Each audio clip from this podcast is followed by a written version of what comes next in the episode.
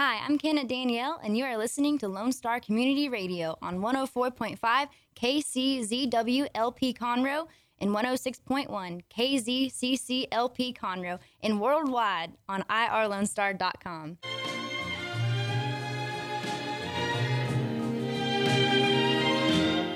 Don't know why there's no sun up in the sky, stormy weather. Since my man. Hey, good morning to the dulcet tones of the mornings with Lone Star with Richard and Sean. Yeah, we're just checking with you. It's 920 on Thursday, March 29th. Good morning's Lone Star, Dick and Skippy. He's still Dick. He's not talking right now because I bought tacos this morning. We got working tacos working in the studio. If you want to join us in them, pop on by. Give us a call, 936 647 3776. Morning's Lone Star, sponsored by Conroe Coffee, Clean Sweep Office Cleaning, and Centurion Wealth Advisors. Many thanks.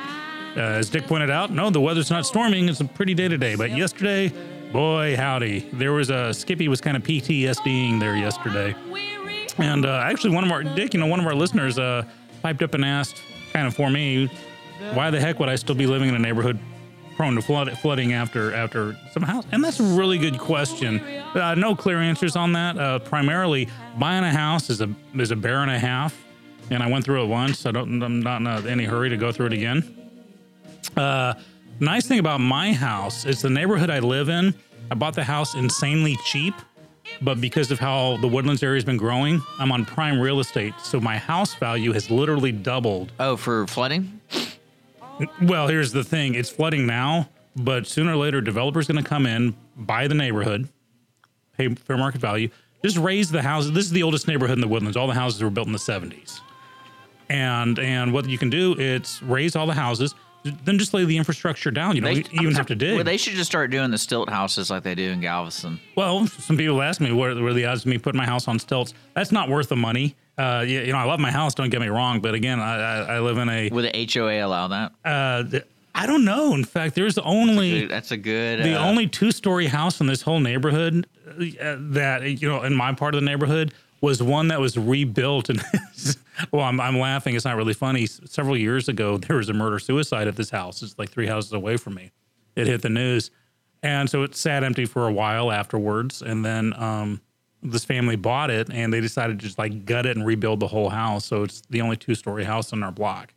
But a, it's my home. B, I'm flood insured. C, though this house has flooded in the past, you know, Harvey, I, I don't think counts because everybody flooded. People who never would have flooded before. It was one of those storms. My house will most likely flood again. Uh, I have insurance for it. I've learned how to not put important papers and cardboard boxes in the garage. I'm sure someday I will move. In fact, uh, the way my property value has been going up, I told Mrs. Skippy that I have a you know like a magic number in my head, and if uh, I'm offered from a developer or realtor or or someone that magic number, I will sell in a heartbeat. But until the meantime, uh, I'm enjoying the uh, the hotel living at the local local La Quinta. FEMA has been awesome. In fact, yesterday they just extended us again, and my house is is rapidly becoming uh, completed. A lot of great work's been done by some awesome gentlemen. So, uh, listener, thanks for your question, and uh, you know I, I take it to heart. Don't take any offense. Uh, you, you know why would I still live You there? because I love it. Nah, I, I love my house. Well, I mean, it is a little suspicious. Why are you really living there? What's really buried under oh, no, there? they're on to me. Great. You guys seemed to, didn't you? No, the primary reason is I don't have the energy to go through the whole home buying process again. Man, low energy here in the studio. Oh, I- that's because you're eating tacos and I haven't eaten my so taco yet. good. I've been Oh, talking man. while you've eaten your. I've Well, covered you. you know, it is 61 degrees outside, so it's going to be beautiful today. There's a 40% chance of rain. It's not going to be beautiful today. And it's 80, br- uh, uh, 88 degrees is going to be the high. Low is going to be 55. There's a lot of stuff going on here in Montgomery County and especially in the news. So I got a lot of uh, topics to cover. If you guys want to join in, again, 936 647 3776. We don't have any guests today. So again, let us know what's going on. We got Facebook, Mornings Lone Star, or you can call that number 936-647-3776, irlonestar.com slash MWLS. The shows from yesterday are up on podcast. So if you don't subscribe to us on iTunes or Google Play or anything like that, you can definitely find us on our website, irlonestar.com. Uh, so let me ask you something, Skippy. While you're chewing, has anything changed between yesterday and today Besides the weather, besides the weather? Yes. uh, I got just that one day older, one day there we go. closer to death. That happens. No, actually, got some did some, got some good work done yesterday. Got some video work. Uh, talked to some friends who are long distance right now. Um, hung with my mom for a bit. She cooked me lunch, and it was yummy. And then while I was working last evening, Mrs. Skippy went to my mom's house so she could have dinner with my mom and had the same stew that my mom made. So we were all happy with mom's Go stew. to mom. Go to mom. Go to mom's. Mom's got the stew. You know, it's funny. I started watching uh, The Sopranos. Oh, okay. and I've seen it a long time ago. That was like I think when that first show came out on HBO, my dad really liked it, but then it had all the cursing and sex and stuff, so it just wasn't appropriate for young children.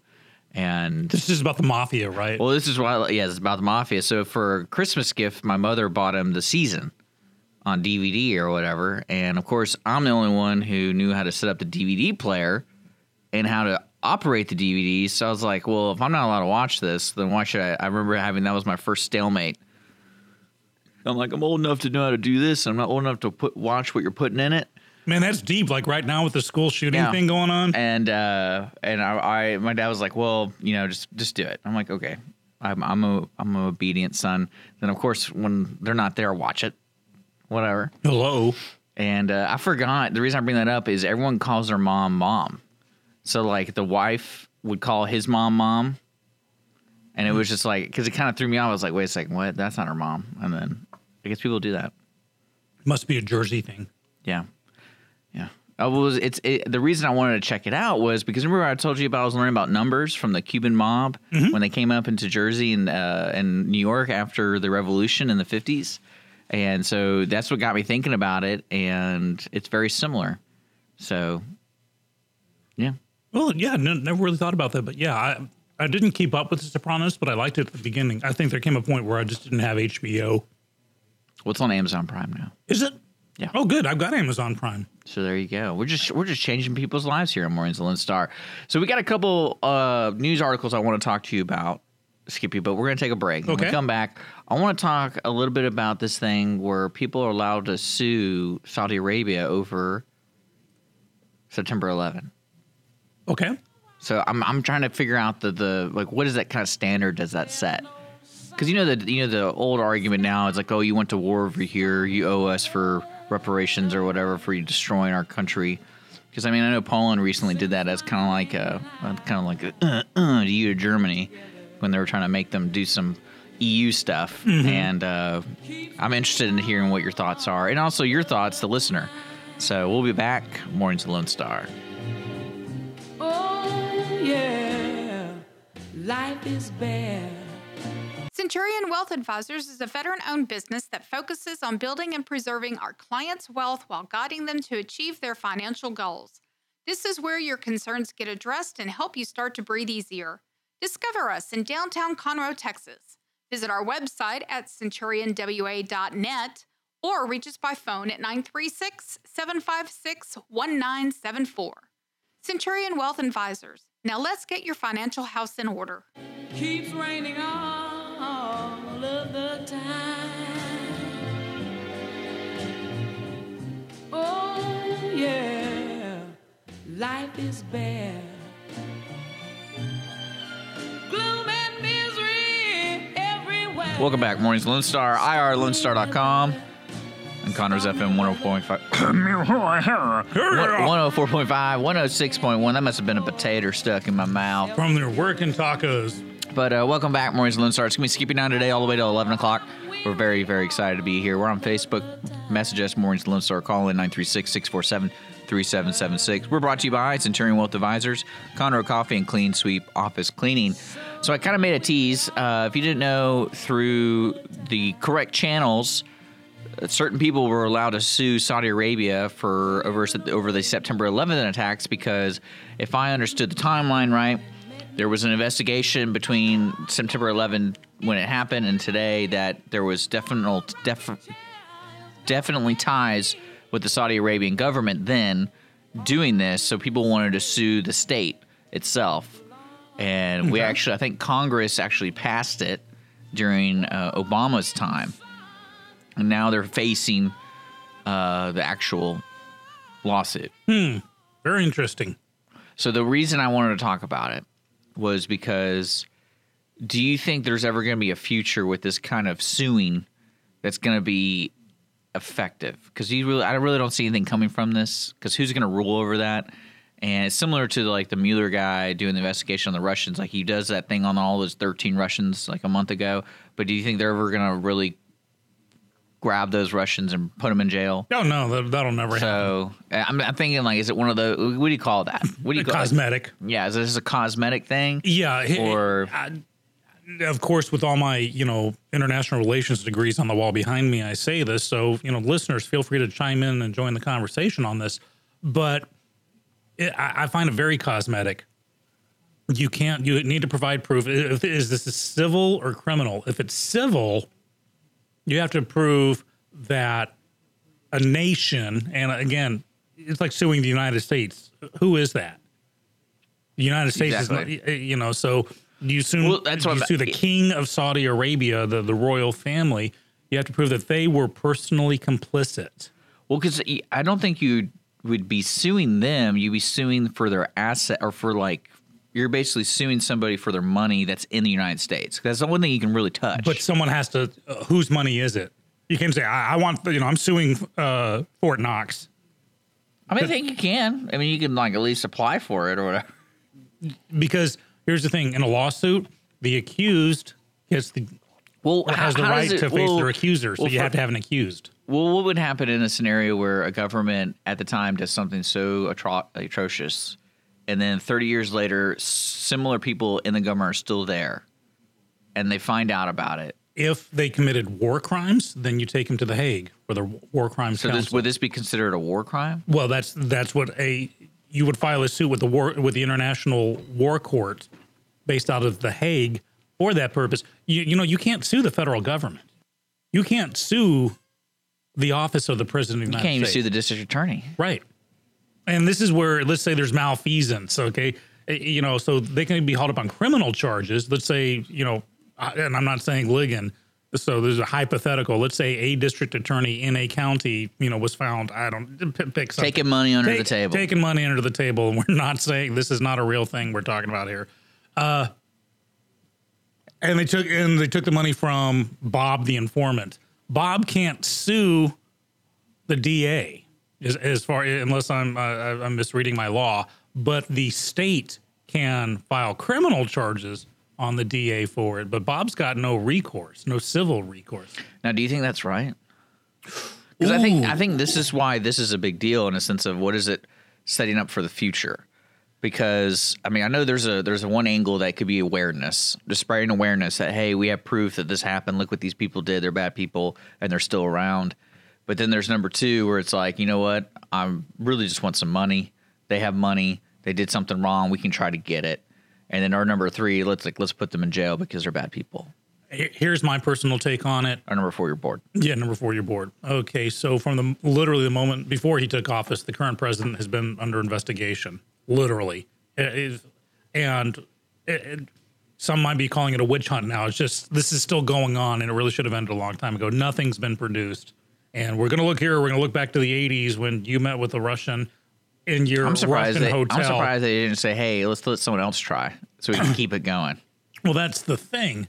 And that's why I believe the current president is letting it happen because the second he fires the head of the investigations, which ordinarily should have happened a long time ago for overreach, and go, oh, he's trying to hide it. So we got to start a whole new investigation. So he's smart in letting it go on. But the thing was with the lawsuit is anyone can file a lawsuit on anyone for anything. I could file a lawsuit on on you for looking at me weird now.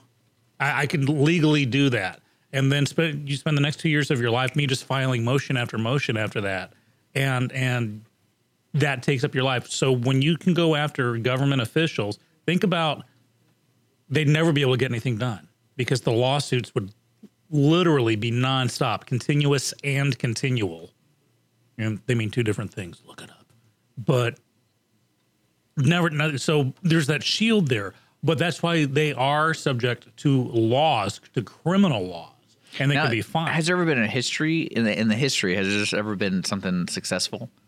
of like suing someone a- suing a, like a government body? No, not uh, not in a civil court. Now, in in a case of war, absolutely. Now, yeah. if 9/11 had happened, would have been a declaration of war from Saudi Arabia. Oh, you betcha. Well, you know, gas would be you know three cents a gallon right now because we'd own it. You know, we'd own the country. But that's the problem with with the terrorist situation. And they were not a duly designated representative of the nation. The the the the German army in World War II was the official military of the Third Reich of Germany. Therefore, they were the state enemy. Yeah. Now, let's say, excuse me, um, so you could go after it for war crimes. Now, now we can go after for war crimes people who were involved in 9/11 if they're still floating around and they're caught. To this day, you know, if you you can find a Nazi still alive and the Nazi hunter grabs them, they go to the, the Hague. They go to international court. You know, to the Hague. you're, you're going to the Hague, and it ain't going to be pretty for you at the end. So there are legal ramifications, but in my humble opinion, just to say we can now sue Saudi Arabia because someone they got money and someone there allowed 9/11 to happen. I don't really know. I was just curious Yeah, that's interesting. I think it's because I mean I think even it went through all the branches of government. I, I need to research it more because on the surface, to me, I think it's such a dangerous precedent. But there may be a reason for it that I'm just not seeing. Yeah, it'd be interesting to see. I trust the system. Even if there's a ruling, if it'll be respected, that's the real question. there you go. Well, here's the thing: O.J. Simpson was found civilly liable for the death of uh, uh, Goldman and and You just Brown. love talking about him. Well, here's the thing: he got he hasn't paid a penny. It was like a thirty million dollar judgment Now, why hasn't he paid anything? because they can't garnish you. Here's the thing: oh, my money's in a trust fund. It's through a corporation. I don't get any money. That's why when he wrote the book, if I did it, the the the uh, Goldman family was able to seize it, and and they actually changed the cover to make it look like it said I did it, and they got to keep the proceeds from the book because that went through through the publisher. But um, no, OJ is paid, I think, very little, Oh, if anything. Now, in another greedy story, Yeah. I wanted to tell you. This is kind of funny to me. You know, you know when you buy tickets to stuff like on StubHub or any uh, ticket like ticketing system. Mm-hmm. Well, apparently the uh, Toronto Blue Jays have been receiving secret commissions on every ticket. StubHub. StubHub is probably one of the biggest, like top one or two. Yeah, I've they- used it. So they've they apparently are receiving secret commissions on every ticket sold on StubHub for the Toronto Blue Jays. How's, so how's that work? So let's is it? Well- I'm the front office. I have a ticket. I take it to StubHub. Well, the only way I can see it, uh, the only way like it makes sense to me is the big argument is when like 8 a.m. opens up. You know, back in the day, 30 years ago, the box office would open up and you come and arrive and buy the tickets, and then the scalpers would either get there first, buy as many tickets as possible, and then hang out, turn around, and go, "Hey, I got some great seats. You want them for 25 percent above the going rate?" But I think what they're doing is uh, StubHub has a system where they instantly buy things so fast and they know how to collect them. But I think they might have gone through to the Toronto Blue Jays. Oh, okay. So there's like they get first dibs, maybe, Yeah. and so and then the Blue Jays front office got it. Now, are there people named in that, or is it just like the office? Because once again, who The got office, the money? The office. Well, I- uh, then who signed off on it? So This could go all the way to the top. Is the owner of the Blue Jays the guy that said, "Yeah, let this happen"? Yeah. It has to stop somewhere. Well, what makes me think too is you know the the price of going to some stuff is very expensive. It can get very expensive, especially if it's a unique event that's only visiting the city. And this is where scalping it becomes a huge issue. And it's amazing to me that scalping's illegal. Correct. Like if if I'm on the side of the street going, yeah, you have to be a licensed tickets. ticket reseller to do it. So StubHub is a licensed ticket Yeah. StubHub I mean, Ticketmaster. I mean, who did they lobby to be able to do that?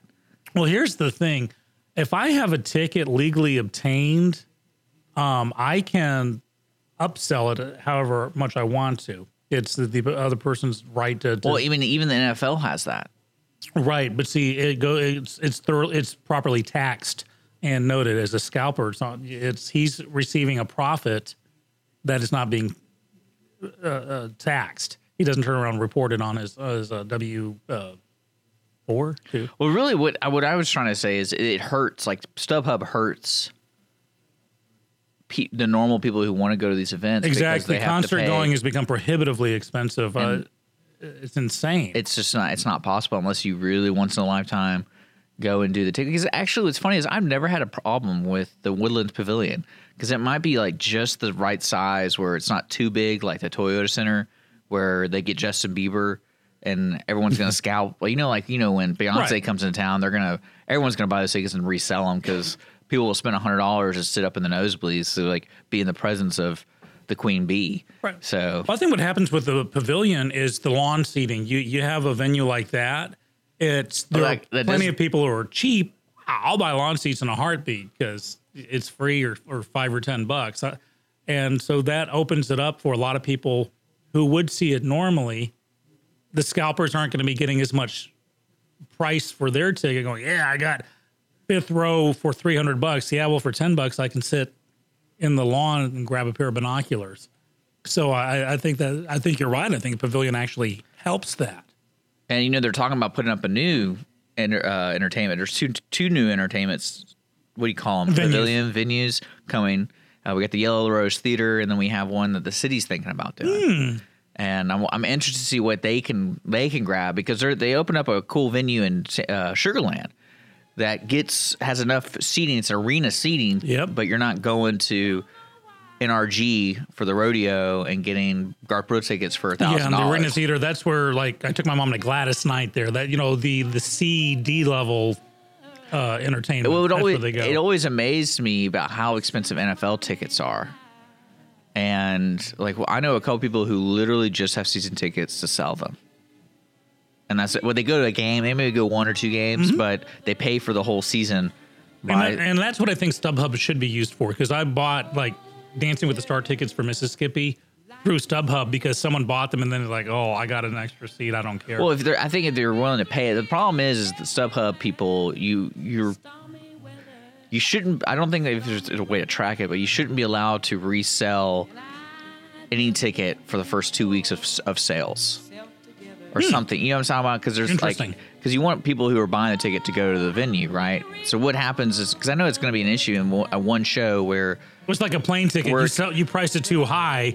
It's seven. You just wait till seven fifty nine before the concert starts. They, I'll, I'll give you a half price for it. Yeah. They've got to unload the merchandise. Well, I mean, you, I guarantee you, there's a couple events that they did. They bought the computer bought all the tickets, and no one bought them because they're too expensive, and then so no one shows up. But it's like, hey, we. It's kind of like the Dynamo. That's what Dynamo really have a problem. They sell out, but no one goes to the game because someone's buying the tickets and not give it, put them in the hands of people in the butts. Well, sooner or later, that person's going to be out of money. So, yeah. The hopefully. market corrects itself. You're listening to Morning's Lone Star. We'll be right back here on irlonestar.com. Walk in the sun once more.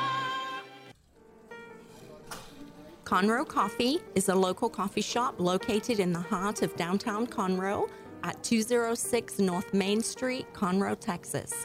Between the Crighton Theater and the Owen Theater, Conroe Coffee serves breakfast, lunch, and dinner, along with tasty treats and Italy's favorite coffee. Have your favorite coffee or just have a midday snack be personally delivered to you at any location in downtown Conroe. All you have to do is call 936 Conroe C or 936 266 7632. We'd like to thank our sponsor at Conroe Coffee for supporting Mornings with Lone Star and Lone Star Community Radio. Don't forget to check them out online at conroecoffee.com.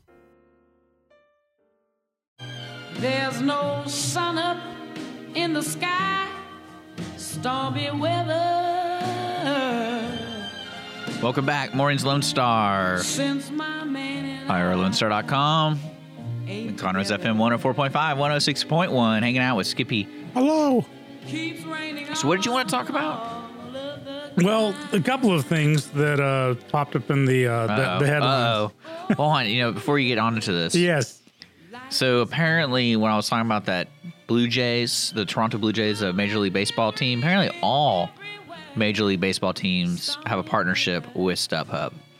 And to give you an idea how crazy the numbers are, opening season, opening days today, I think, I believe it is. Yes, it is. So, to give you an idea, folks, the opening day tickets for the Toronto Blue Jays, almost 20,000 tickets That's 45% of all stadium seats were posted immediately on a reselling platform, which is crazy. Eventually, people are going to stop buying. They're going to have like a, a concert that's supposed to sell out that no one's going to show up to. Well, I'm surprised they're not being investigated in a sense of they're basically Major League Baseball is getting two checks because they're getting Mm-hmm. a check for selling the ticket and then they're getting another check for for the resale of the ticket. Well, if it's legal, they're going to get away with it. As, you know, they're going to do as long as they can. If it's not legal, then they'll be under the Well, microscope. you know. I'm honestly surprised that there's not an aggregator for the official, uh, like the the first wave of the box office. So, like, you have a starting price, and then when people buy a ticket, it goes up 0.8 percent or at 0.008, and like it just keeps going up. Mm-hmm. And that way, they make as much money as possible. And then, like, why don't they just do that if they're going to already charge people twice? you got to determine if that's going to be a corporate policy or a law, because that's part of you make it a law to to. That's Uh, where well, you get the can of worms. you can almost auction it. You just have an, you have like some computerized auction for every ticket, and it just randomizes depending on what the behavior is of the com- like visits and you know all that stuff. Yeah, I've heard so many. I've heard people say, you know, you should your ticket should be tied into your driver's license number, or social security, because you can only buy so many. That.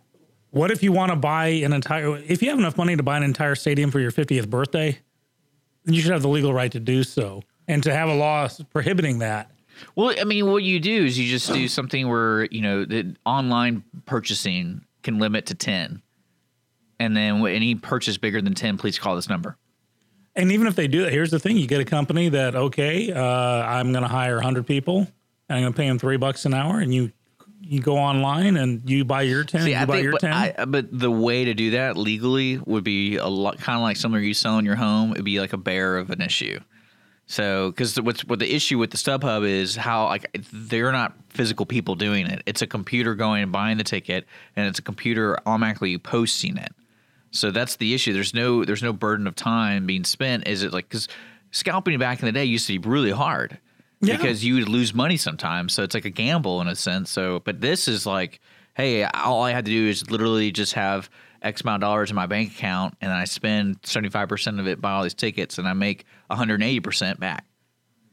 You- very good point. It's too easy. Uh, uh, they- they Well, and what's easy. crazy about it is that it means the demand's there.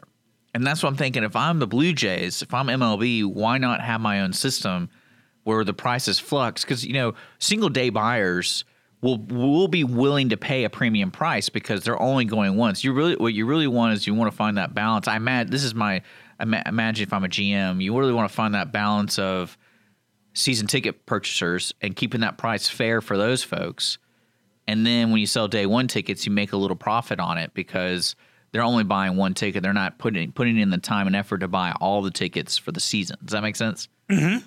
So that's what I'm saying. I'm surprised they don't have their own system where, say, if I'm a season ticket holder, I pay twenty dollars a ticket, but if I'm a day one holder, I'm paying thirty five dollars a ticket because I'm only buying one. I'm not buying you know forty because I know the Dynamo when they first opened, they were very fair, and I know when the Aeros were around, very fair. I think it was like the average ticket price for a season ticket was like eighteen bucks or something like that, a little bit lower depending on how many you bought, because you can buy like a quarter season, half season, and whole seasons for the Aeros. I know that, but uh, but outside that, I mean, I because I know the NFL. You know what they do at the NFL? Do you know how they do their season tickets? Under the table. No, they do it as like real estate. So when and when the Te- Houston Texans first launched in NRG Stadium, basically you they had an auction for each seat, Okay. and you you pay to have access to those seats to purchase the tickets. So basi- Interesting. Yes, it's so basically like the people who I know, they now own those seats, but they have to purchase the tickets every year for those seats. They're required to. So if they ever wanted to sell the rights to those, they could sell the rights to those seats for someone else to keep purchasing the tickets. Interesting. I do. See, re- but that see that allows StubHub to make money because that's what they could do. They could just say, "Hey, business B, buy all these seats from these people, and then we'll we'll get someone to buy the seats after we own the seats." You know, I know it sounds really confusing to the listeners right now, but it's like think of it as real estate, and then you're renting out the seats. No, that makes sense. And uh, I did have to go go flip into the old headlines because something was tickling my brain. Back in the mid '90s, Pearl Jam actually sued and got a federal investigation onto Ticketmaster Oh, I don't doubt it. Yeah, t- uh, Pearl Jam wanted to charge more than 18 and a half bucks for tickets in 1994 with service fees no more than a dollar eighty. Ticketmaster balked, said it needed more. Um, they Pearl, Eddie Vedder and the, and the, the band hired a, a, a law firm. It, it became known as Rock and Roll's Holy War. Uh, Pearl Jam actually skipped their summer tour because they're like, okay, fine, we're not going to play. Well, the same thing happens with uh, like iHeartRadio and larger companies. Like, for example, I do know for sure that the Pavilion has a company, and it's one of those like Live Nation. Live Nation company, and they do certain concerts. I think they do like six concerts or eight concerts a year there, Mm-hmm. and they have a certain price. They have a certain system, and it's not through the Pavilion.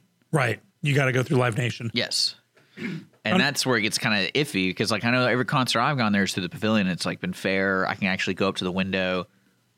Well, here it's it's all supply and demand, and if you price yourself out of a market and people stop buying it, it's when they started taxing cigarettes so much to say, yeah, we're going to get all this tax money. People just stop smoking. It's like it's too expensive to buy cigarettes now, so you actually lose money. These companies will lose money. Unfortunately, in the '90s, Pearl Jam not only did the federal investigation end, and ticket, Pearl Jam actually had to keep working with Ticketmaster. So they put out, you know, uh, this is before Twitter, but they put out press releases saying we will always be at odds with Ticketmaster over this. And they actually had to go back to the places that they skipped on their summer tour. They had to actually go back and play them using Ticketmaster. So No, Tick- I bet Ticketmaster has a stranglehold. No, it has a Yeah, stranglehold. That was the whole point. They had got a monopoly. And if you got StubHub and Ticketmaster, and let's say Live Nation is your big three, I mean, you're gonna you, basically when you purchase anything through these companies, you're gonna pay a minimum fifteen percent Mm-hmm. in additional fees. people are eventually going to stop paying. So the, the it'll happen. Uh, the market uh, the market always corrects itself if you let it eventually. And I'm, I'm telling you that. Well, some people now they just sell their own tickets. They they go to the venues and they sell their own tickets. Mm-hmm. And but they'll sell it at original scalper type prices where it's like, listen, I can't be there. Just I paid fifty bucks, give me sixty for my time.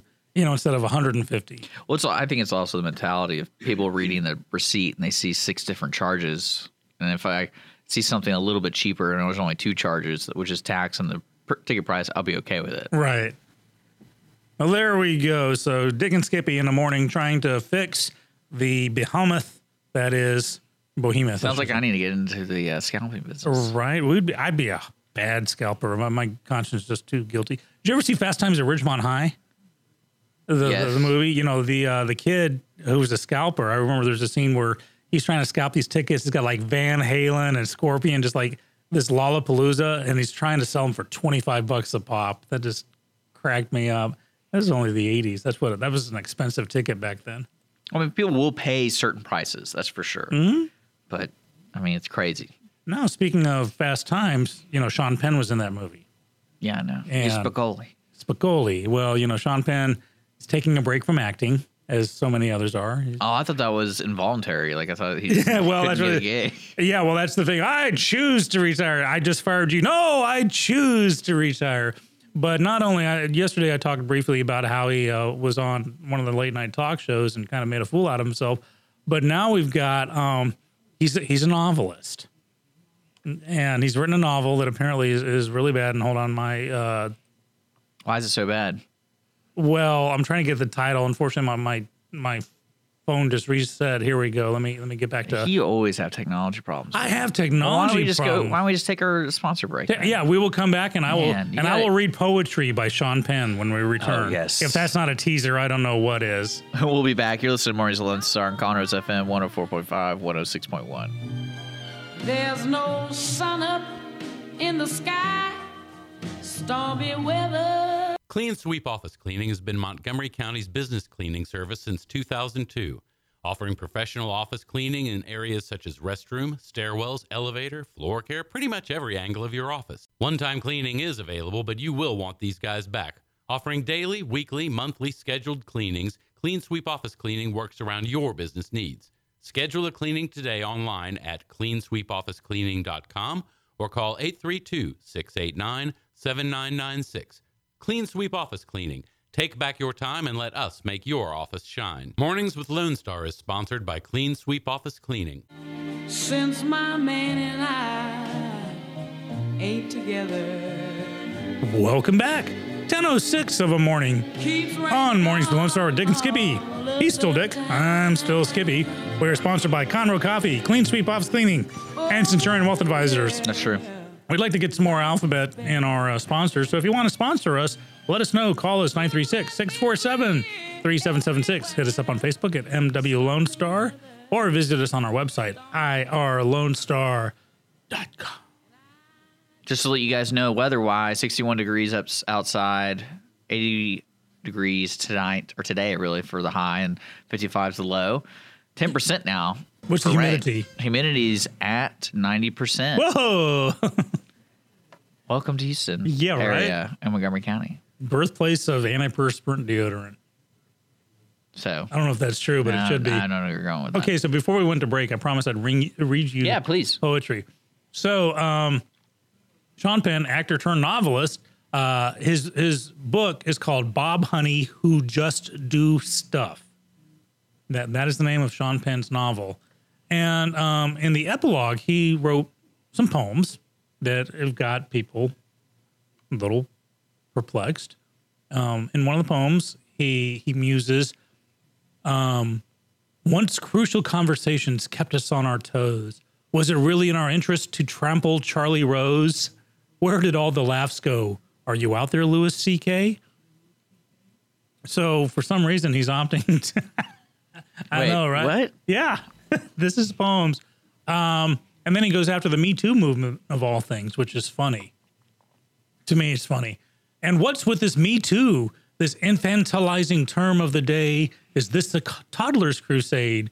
Reducing um, some words in there. I'm not sure I can say on the radio.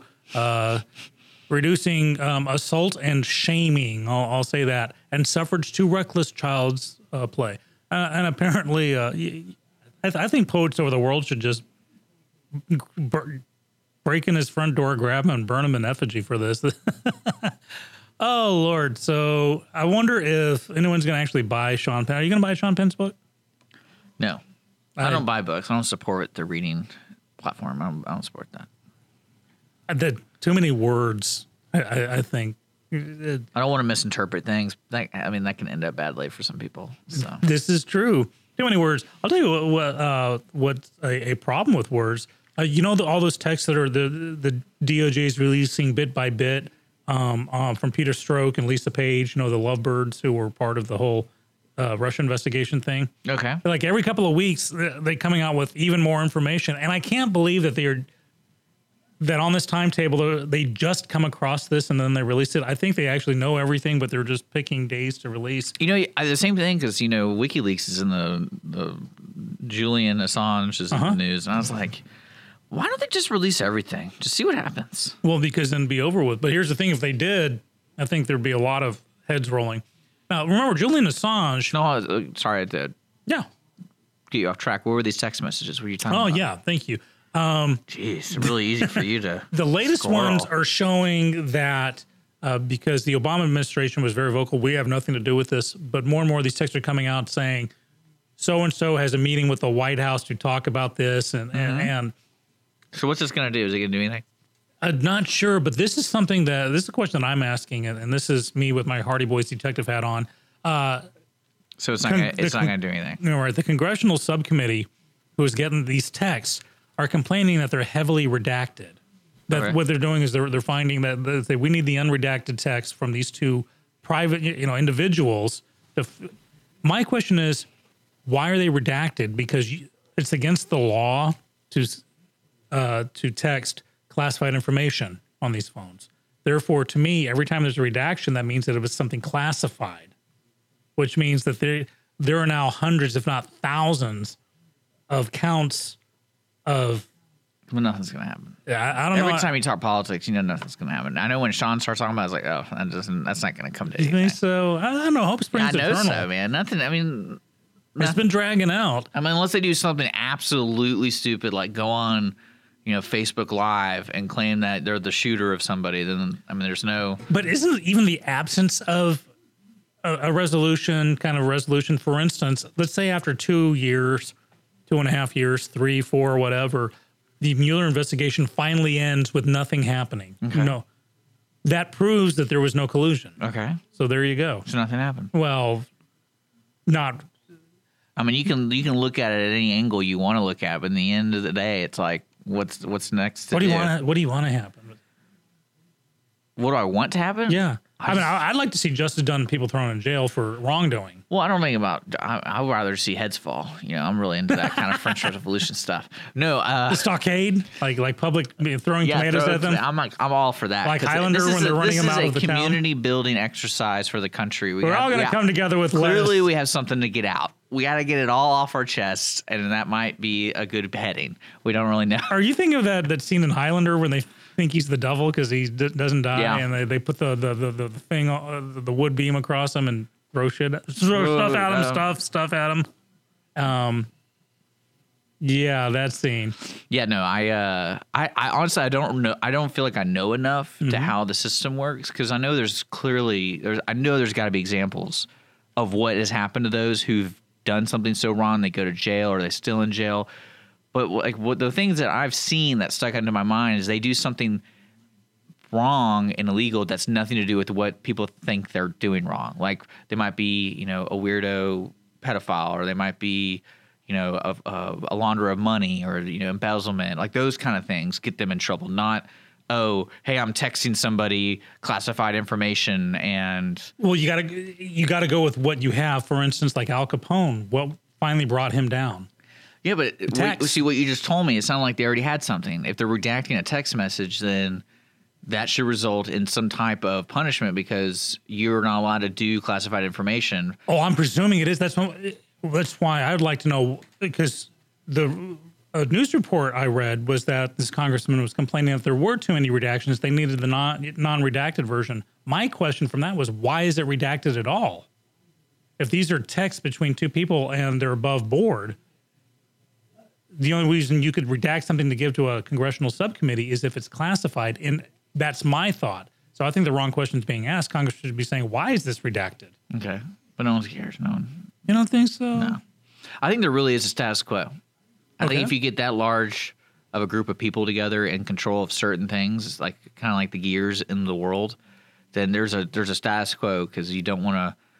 There's like an overall fear that it all might come tumbling down and we go into chaos and anarchy happens. It, it always is the devil you know. I mean, and that's the sad but true point, Dick. You, I think you nailed it. Well, you know, like I said, I've been there's a, a book I want to uh, read now because I was listening to this author talk about the like I've been talking about the corruption and the mafia, and they're talking about basically today's mafia in the political system is whenever good chances if there was a mafia or corruption in a city 50 years ago, it's still there. Like corruption never leaves the area. Mm-hmm. So, I mean, New York still has corruption somewhere, and it might have changed its face. It might not be the old school, you know, they they hang out at deli meat markets and stuff like that. They might do something else.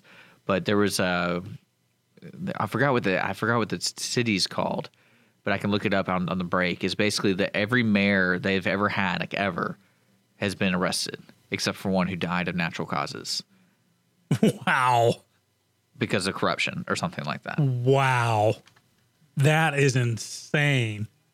Now, here's the thing about the mafia. I always view the mafia like today, kind of like Dr. Evil's organization when Robert Wagner saying, we went legit like 10 years ago and now we make 10 times the amount of money. Uh, do you think that it- has the mafia grown to like where they're doing more legit stuff? And it's before well, you the, laugh ma- at well, that, the mafia's biggest issue, from what I understood, was the where where cash is. Hmm. That was their biggest issue: how to run cash, because they couldn't go it to banks. They couldn't just take it to the banks and figure it out without risking losing their money. That's why they always stored it somewhere. And that was their biggest issue. So if they figured that out through either the stock market or the housing market, kind of like similar here, where they had the Mexican cartel has all this money into these houses and stuff like that, and they started storing it there. I think that's where they got caught, if, if I'm mis- mistaken. but I think they today there's a lot of avenues you can take to hide your money, and because this is different from I'm not talking drug cartels. I'm talking about, you know, your your organized stuff or well, drug cartels are is organized crime. Yeah, it? and like, yeah, it is, but I'm talking about when I, that's what I'm saying. Your mafia, meaning your your typical Chicago, New York, whatever, the organized crime, not putting drugs into it, but you know the shakedowns. You you can take it or the turf wars. You can keep it where you're always looking over your shoulder, or you can go legit and, and find loopholes. You know, get get into Bitcoin or offshore accounts mm-hmm. or whatever. And uh, so that would leave for the mafia only the.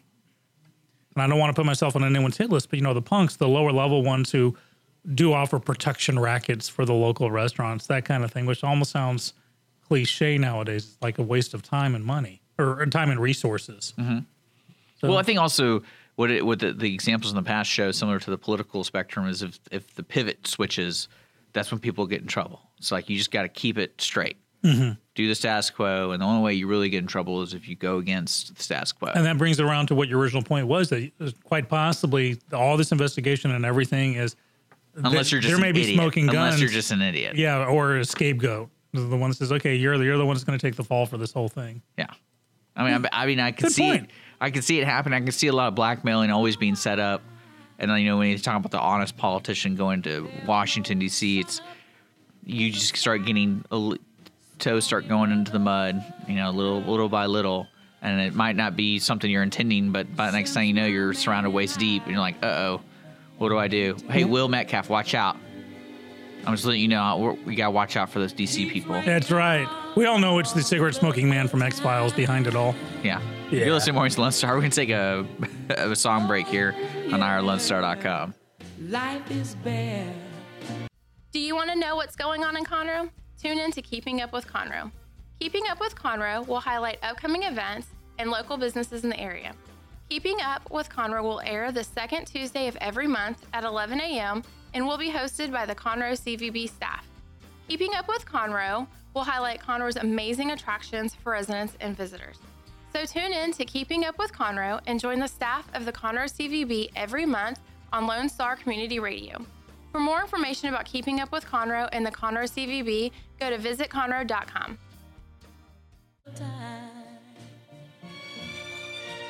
the time. So weary all of the time. When he went away.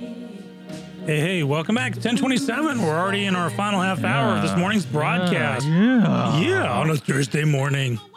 Uh, Beautiful weather out there, Dick. What's it going to turn into? It's going to turn into more beautiful.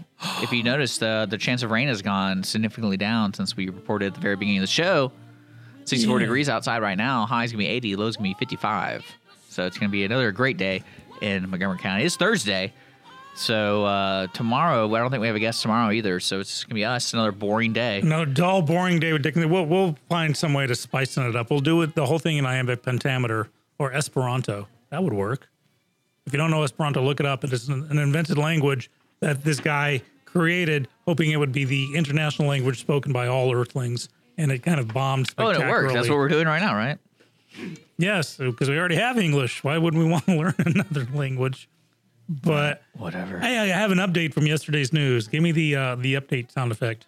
Update. Thank you. Yeah, not to be confused with the breaking news sound effect, which is right. No, this is an update. Yesterday's Skippy reported on Corey Feldman stating that he'd been attacked by a potential hit squad and stabbed, uh, and that the LAPD was looking into it. Well, then it turns out the LAPD says, "Well, actually, no, we're not," and they actually put him in. There's a video of him being examined by the police department and they can't find any stab marks. And that's when the story changed to, oh, it was with hypodermic needles, there's syringes. And so it's this, you have Corey Feldman saying, yeah, it's the world's smallest stab wound. Um, I don't think it's going to end well for Corey. I think he was desperate to get funding for his movie because he was a voice of reason for a while there, naming names and and saying you know, you know putting himself out there. But then he said, "I'm I'm making Well, a no movie one- about." I don't this." think people would want to spend money on that though. That's what I'm saying. Like he wanted ten million dollars or something like that. Yeah. that's just not going to happen, man. Yeah, especially if it names names of your friend of your friend. And I, I think he was got a little desperate for money and attention. So, uh, Corey, hope it all ends well for you. That's what I can say on that. So that was our Corey Feldman update. So uh, if you know, there's a lot of local stuff going on, and I have a question. I know the city council here, uh, they all agreed to gather info to talk about annexations. Now, why would a city want to annex something? To grow the city. So why would the city need to grow?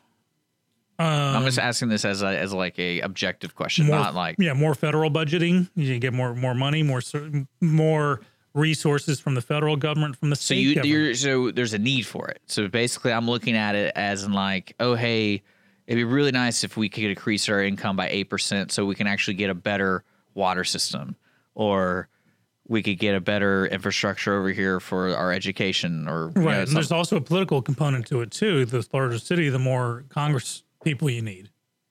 So you know that's where redistricting comes in. So I can guarantee you, when Houston, you know, Houston 50 Or, years ago, yeah, I mean, I can't imagine that. Houston fifty years. I mean, like just some. Just you just imagine some warlord in a business suit going, "We need more land." exactly. And you know, those of you who don't know, the 610 loop was supposed to encompass all of Houston. And before it was even finished being built, Houston grew beyond that. Then it was the Beltway, and then it's the Grand Parkway. So Houston, Houston's growing. So there are good reasons for it, but also you know greedy reasons for it. I want because the Woodlands has been fighting annexation forever. They said we refuse to be annexed by Spring or Houston because we don't want to be up for uh, your taxes, your city government, uh, your politics. We are a different city. So uh, Uh, well, I- think what I'm going to try to do, I'm going to try to get one of the city council people in here to explain to me, like, because I mean, I get it in a sense of they're like, you can't stop growth, and I know we we are expecting a lot more people here, and but it's also you're infringing. I feel like you're infringing no matter what on somebody right, we will with this process. because a city can grow. You can grow until you hit your city limits, okay, and then that's when, for instance, let's say the Woodlands wanted to annex Shenandoah because Woodlands kind of surrounded by Shenandoah. Yeah. so you could uh, try to annex it, but Shenandoah says "No, absolutely not. We're our own little yeah, speed trap, which is what Shenandoah is. Sorry, guys, but I'm calling it as I see it. If you go 46 in a 45 zone there, they're going to pull you over. This is an important safety tip brought to you by Skippy this morning. So annexation means, let's say, uh, but, but again, by annexing Shenandoah, then becomes part of the Woodlands. Woodlands has now grown even more. Uh, so Conroe is surrounded by, you know, it borders Montgomery, uh, Magnolia, Willis, you know, these places that, and so if you annex neighborhoods that are maybe in between, like like rural neighborhoods that aren't, uh, they're outside of the Conroe city limits, but they're not quite up to uh, uh, uh, Magnolia, then you want to try to annex that neighborhood to make it part before of they Conroe. annex it. Yeah, and it's a turf war. So is this like Risk? Were we playing a game of Risk in Montgomery County right oh, now? I haven't played Risk in forever. I love that. you think that's what we're doing? Yeah, sounds good. Let's get the uh, Conroe City Council uh, candidates in That'd here. be They a can good talk gift it for up. them, right? Take it to the next uh, candidate forum. They're just fighting at their seats. well, that's how a lot of battles should happen. Just you know, In the studio with us, joining us is Jason from Conroe Coffee. What's going on, man? Hey, I hear we're talking about city walls. Yeah, we're, we're, we're building city walls and we're going to have someone else pay for it. yeah, that's right. It was a Great Wall of China we're talking about, right? you know, what we could talk about. Did you know uh, there was an eating contest down the street at the Red Onion Cafe? Oh, and no, I someone won. missed it. Yeah, somebody won. Yeah, so uh, d- in downtown Conroe last night, their uh, Maxima Victus, a chicken fried steak warrior. Uh, yeah, apparently this happened. He uh, ate. I'm trying to say. I'm trying to find the. It's five pound tower of stacked layers of chicken fried steak. Oh, gross. Now you know this guy's birth name is probably Elwood Finkelstein or something like that. But he's going with Mac. his- what's he's, well, he's an international food competitor. I mean, have to that's be. that's got to be the coolest tax thing ever to put down. Uh, and is. his name is Scott Collister or Collister or whatever. But he ate it. Uh, they had 45 minutes to eat all the food, and he ate it ish 20 minutes, I think. Wasn't it 16 something? Yeah, it was under 20 minutes. Yeah, there you go. Yeah, but it was the stack, but between each stack, it was garlic, mashed potatoes. yeah. so- it looks disgusting. Yeah, it does. And Oh, half, the, oh, the name of the dish was that. I thought it was the name Yeah. of the guy that won it was. No, if, you're, if that was your name, you'd and be a half special. an onion. There- There was a half of a red onion on top of it. That had to be eaten, and half a basket of onion, onion rings. rings. Yeah. So Leo's joined us from Conroe Coffee, so we got we're No, this is Dick's voice. it, it changed. Yeah, he's, he's that Bobby Brady episode where they're trying to sing the song Yes. and his. Well, you know, You're you know what's really interesting about these food eating challenges is if you don't beat them, I can't imagine just the pain your I- body yeah, I'd goes hate to come in second. Because at least it. you're like, if you did it, you're like, guys, worth it, worth it. No. And then So this winner was he one of those 400 pound guys, or is he one of those guys that weighs like 110? No, soaking he- wet? He looks 400 like pound guys don't win.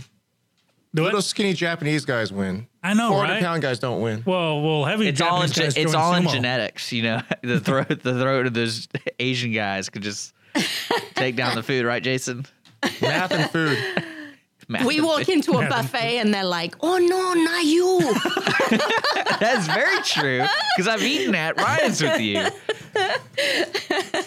You know, I just I, I laughed when I saw a picture of it and like the fact there was half an onion I know. involved. Like not kidding, you, it's like it's cherry on top, half an onion, red onion. Mm-hmm. Because I think that's kind of like And so probably this was chicken fried s- mount uh, Laird's chicken fried steak with garlic mashed potatoes Garlic in mashed between. potatoes, Yeah. then another chicken fried steak, mashed potatoes, chicken fried steak. It, it was huge, and the onion was on top. Half of an onion, just And, and this is at a red brick tavern. red onion. Red onion. down the road. Oh, okay. Yeah, There are our neighbor are, Joey. Are you gonna name the coffee shop Red Red something? Because after the that, everyone's Con- naming yeah, everything it's like red Red around. Brick. So. yeah, no, Red wins. no.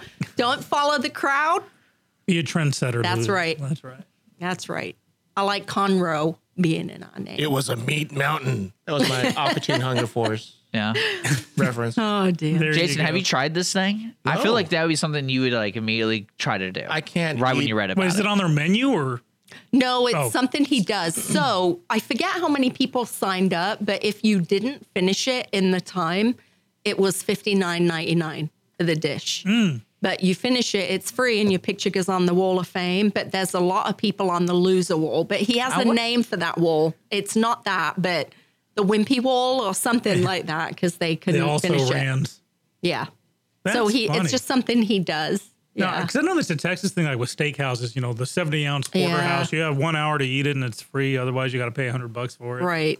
Gee, Yeah. how Well, is U.S. getting so fat? I wonder. I can't well, imagine. Well, this guy isn't proving that. He's He's, skinny. clearly skinny. So Yeah. Like in in the Super picture. Size Me, they had this. Did you see the documentary Super Size Me? yes. Where they had the guy that, like, for the last 20 years, he'd eaten three Big Mac meal, meals a day every oh, day. wasn't it? It was like 80 pounds. Didn't he do it for a month?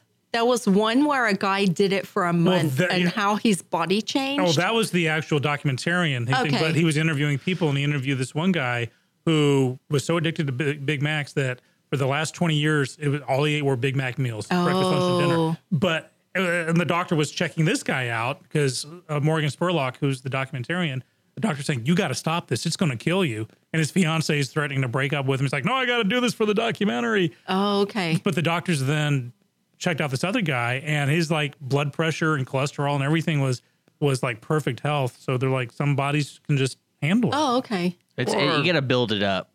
So when, like you, a- when, you- Build up an when your kid is first born, Like you get antibodies. him a, you get him a Wendy's Frosty. And then you start with that, spoon feed the Frosty, and then you move, it, you know, at a higher, like the chili, and then you It's start like- doing chopped up French fries. And It's like allergy reactions. You just gotta feed them McDonald's until they get used to it. That's, that's right. It's like You know, antibodies. a little so bit of this, this. is this is what I love. I'm reading the article from uh, the uh, Conroe Courier. So I, I imagine Joey, the chef, sitting there, and this is what this 32 year old man said after doing it. I think I'm going to order dessert. It was not too bad. And then he said there was not one moment where I didn't think I could complete this task. So I'm thinking as Joey's the chef's like, this guy thinks he can come in and eat my my sixty dollar and says it's not bad.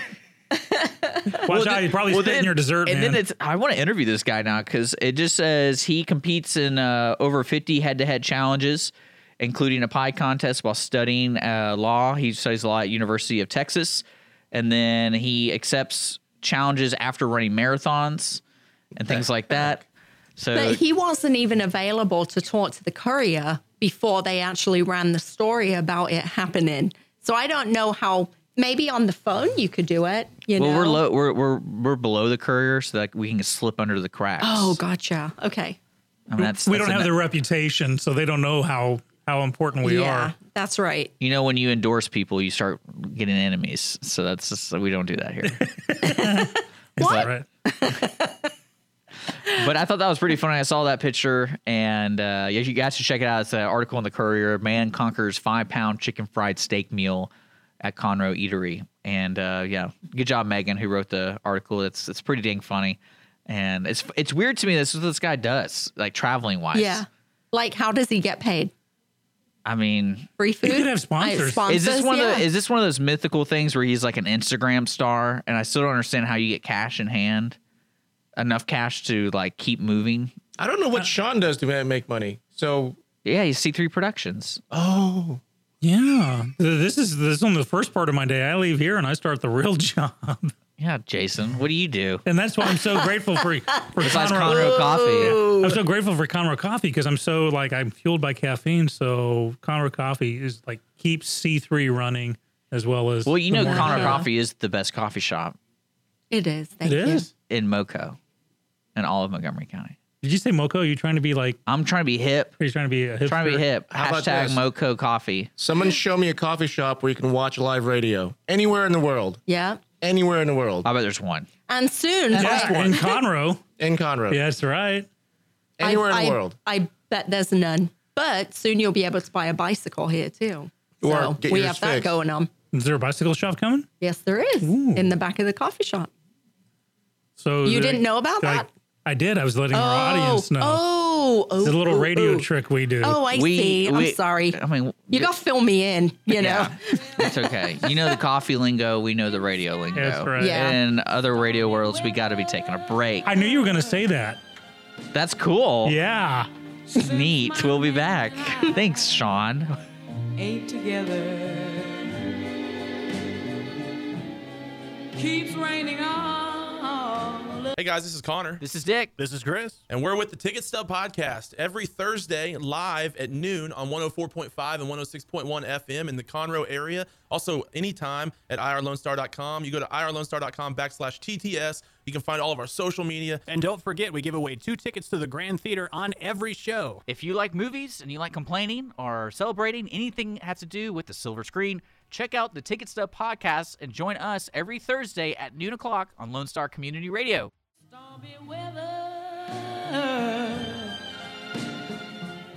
Welcome back. Since my man and I Morning's Lone Star. Yeah. Live from downtown Conroe, Texas. Join us, the lovely Leo and Jason. Hi. How are you guys doing? Good. You- Coffee Y'all up. busy next door? Yeah, we are. With the shop's been busy, and then of course they're in the back Yeah, doing, doing the the- build out.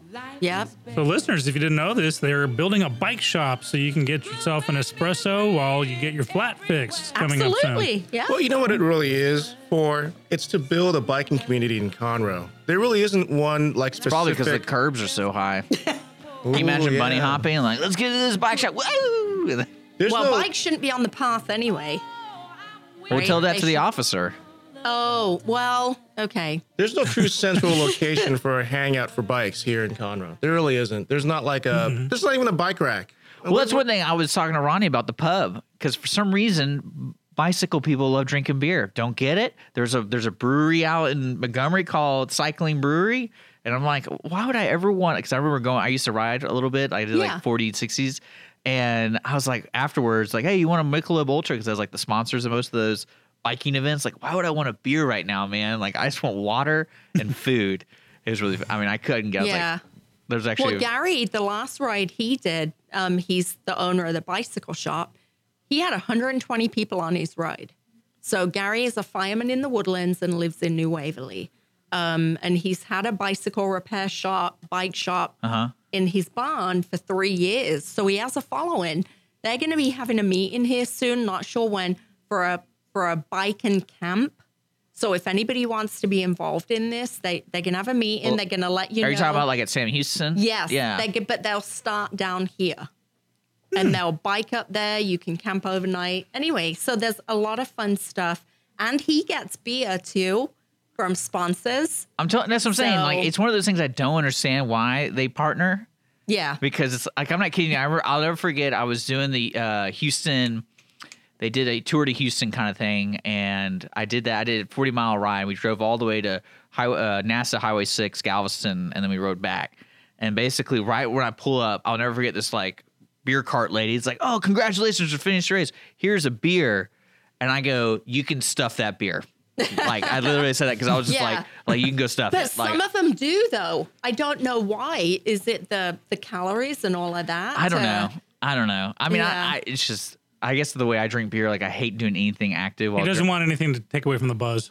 Right. No, So- I, I I see that.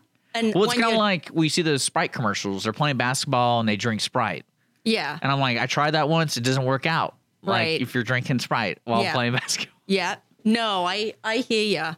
So this is Gary. Oh, by the Gary way, walked that's in. Just What's up, man? Into the studio. Hello. And you can put the headphones on and say hello. So you're the fireman that lives in New Waverly that's opening up a bike shop. that is correct. All right. So what, what are we like a looking sitcom. at in in a in a real world? What's the ETA?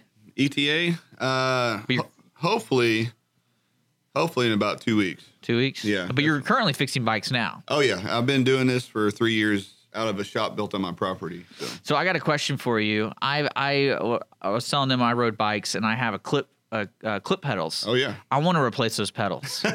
what is because I can't do it anymore. Yeah. Like I just I hate not like I want to just get on my bike and go. Yeah. Right. So how do I get those clip pedals off? Because they've been on for about I don't know seven years. Do you have a banana seat Uh, on your bicycle and maybe a, a, a card, a playing card, oh, uh, yeah. close pinned to the spokes? No, you know what a clips you know what clip pedals are? Yeah, Okay. they're pedals that clip on. They're like ski boots, Yes. and so that's why but I'll- not. yeah.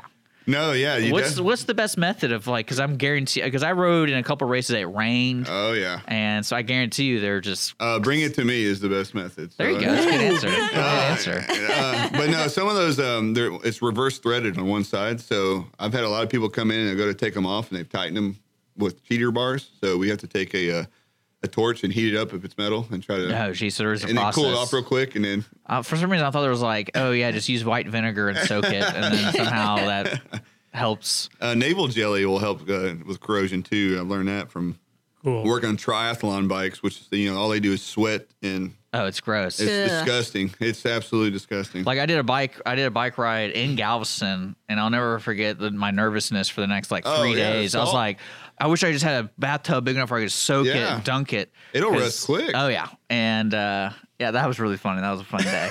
but uh, That's so awesome. Dick's wanting to get his bike uh, upgraded. Can do you have the streamers he can put on his handlebars? Oh, again? yeah, I got a 'Cause streamer. Those, those one broke. Those ones broke off a long time ago. I want I want to get a bucket in the front.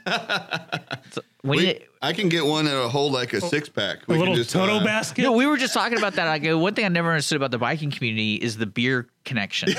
Because I was saying, like, when I go on these rides, you get off, like, you usually end, like, oh, yeah, here's your drink. Here's your free beer. I'm Yeah. like, I don't want a beer right now. Nine in the morning, ten in the morning when the ride's over. it's over. like No. offering a beer to a marathon runner Yeah. at the end. Give me the Gatorade. And I'm, I mean, I guess it's just one of those things that you slowly got to, I mean, yeah, you got to build a tolerance for. I couldn't know, like- alcohol after the. It's like I antibodies again. I mean, the- I might be able to do it like five hours later. Yeah, we- but immediately after I get off the bike and unclip, I'm like, I'm just need to like lay on the ground a little bit. I'm probably means I'm out of shape, but I'll just drink the water. Uh, we had a race in Leadville, Colorado. I did a hundred mile race a while back. It's been some years back, and the altitude really messed me up. And Sierra Nevada sponsored the event, so I was excited about drinking beer afterwards. Well, when I got done with that race, there was no way I could drink beer. Yeah. So luckily, we brought a paramedic with us, and we had an IV bar set up at the house. So as soon as I got like three bags of fluid in my arm, I was able to drink beer after that. But just See, the I. I need a traveling paramedic now. That's what it sounds like. This is hardcore. I mean, I just built a little ramp out of a two by four and a cinder block, and I was all that. You guys are like, No, I got my own dude, paramedic. No, the riding community is crazy. Like I, I mean, I don't. I never been enough to where I was in a club where I could draft or anything like that. But I rode with my cousin and two other friends, and we would do that depending Oh, yeah. on you know what the race, how bad. Like for example, when we rode the one on high, old Highway uh, Six, the NASA.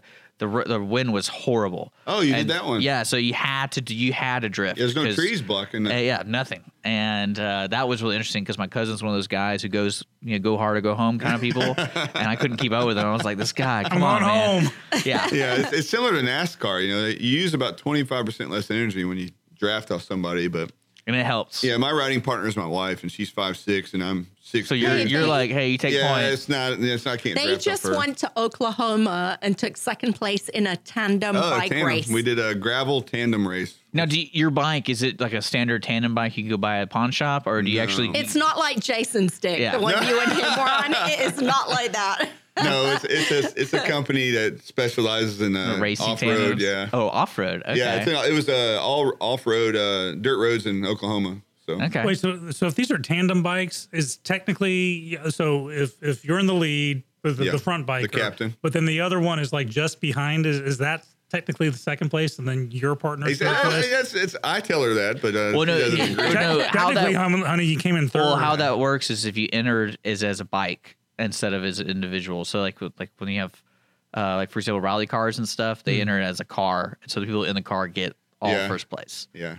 Aw. But I tell her. I'll tell her she gets first, like especially if I had Mexican food the day before. So Oh man, Okay, there's a visual. we actually there was one race we did. We did Ravens Revenge up north. oh yeah, the Huntsville. Huntsville, and we all slept in the sti- in, the, in the studio because that's that's why we got clean sweep Is that office what cleaning. that smell was? yeah, uh, that And I- prompted I'll us to never get forget clean that sweep because all these cleaning. homeless people would be all in front of here, and I was like, "Can these guys shut up? I'm trying to sleep. We gotta wake up in three hours to get out there." You should have Oh. turned those speakers on and talked to them.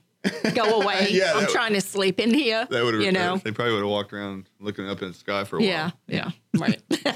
But yeah, that's a good ride. That's a cool. cool there's actually a lot of cool places to ride around here. Yeah, up north it's getting Ravens. That that one has been going on. It's, that's one of the most popular. When that goes right, not too far from where I live, it goes through New Waverly some. But uh, a lot of good rides up here. A lot of good roads. Uh, everybody up down south tr- travels this way to ride because Yeah. it's just less less traffic. I mean, 2054, I don't know why people do that, but they do it. Oh, with the Yancey Concrete Company right there. Like I've been I've been buzzed by concrete. no, trucks. there's so many 18 wheelers on that road, Oh, yeah. and I see those riders like someone's gonna get clipped. yeah. There's a good ride uh, right here on the Loop 336, the north uh, east side.